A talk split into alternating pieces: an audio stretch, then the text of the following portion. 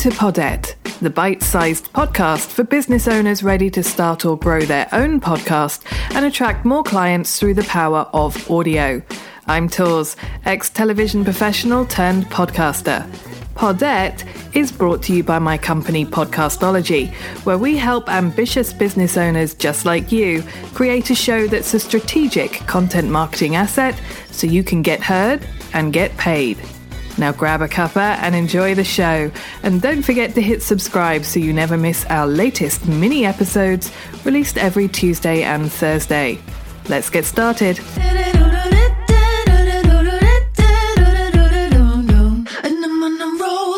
Hello. You're listening to episode 21 of Podette. Thank you for tuning in. I'm on a content roll right now. It's all about the content, and I'm super excited about the things I've been creating to help you with content for your podcast. Stay tuned because I have something for you that I think is going to be really helpful for you. In this episode, I'm exploring content creation and how to make that easier. It's definitely something I've struggled with in the past. I've been lucky with this podcast and the ideas just keep coming. But back when I was first putting together this podcast, I was so worried about running out of ideas that I sat down and wrote out enough episode ideas to take me to the end of the year. And I'm still adding to them. I literally have a wall of ideas in the form of tiny post it notes. I'm old school. But if you're struggling with content ideas, let's have a chat about how to make things easier on yourself. Firstly, not every episode of content that you create needs to be a mini training. I think that would be exhausting. In fact, I know it's exhausting and is one of the reasons my previous attempts at podcasting failed. So look for opportunities to go beyond teaching your listeners to do what you do. For me and Podette, that looks like the last episode where I shared how I'm using Pinterest to market this podcast. Yes, you have a learning opportunity there, but because the episode was about my personal experience, choices, and reasoning, it's easier to structure than a traditional educational episode that's really a training. It also looks like the behind the scenes episodes I share, which are a great opportunity to build connection with your audience because they're a lot more personal as you naturally talk more about what you're doing and why. So, question number one for you What episodes can you start sprinkling in that allow you greater flexibility around your topics and provide a behind the scenes look and connection to you and your business? To make this easier, you might want to think about creating content categories or pillars. Basically, they're a theme for you to create content around.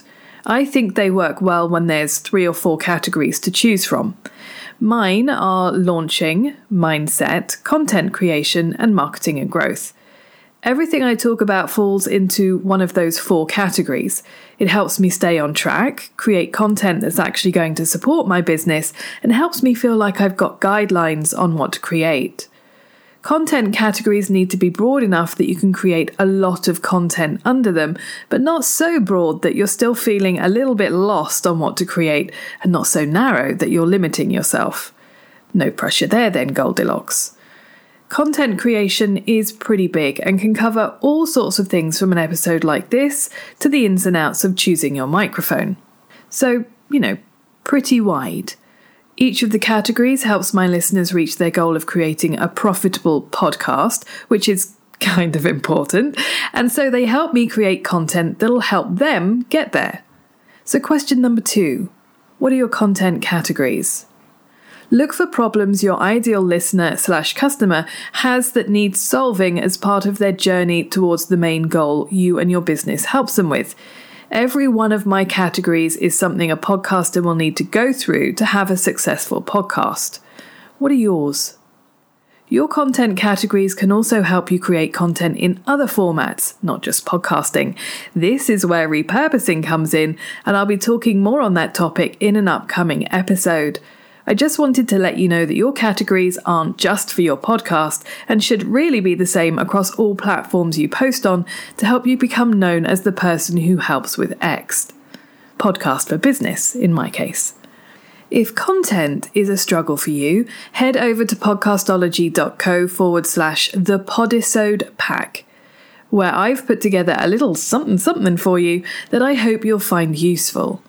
52 podcast prompts with 260 examples across five different niches, including wellness, parenting, and mindset.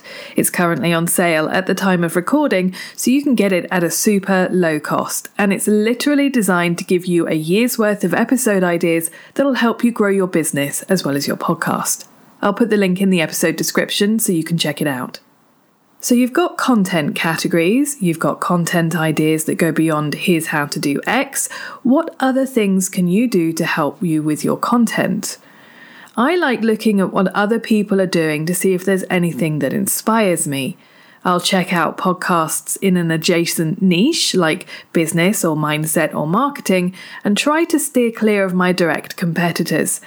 I don't always listen to the episodes, I just read through their podcast feed, check out the titles and descriptions, and see what sort of ideas they spark for me. I'll also check out Amazon for books on my topic and see what sort of comments are being left. What's missing from the book? What are people asking for? That sort of thing. I also spend some time on Clubhouse, which is a great place to eavesdrop on what people are struggling with, literally. There's an embarrassment of riches on that platform. Maybe you'll find inspiration there too. So that's question number three. What platforms can you use to find out what your ideal listener slash client is struggling with? Maybe it's Facebook groups, maybe it's Reddit, maybe it's Clubhouse for you too.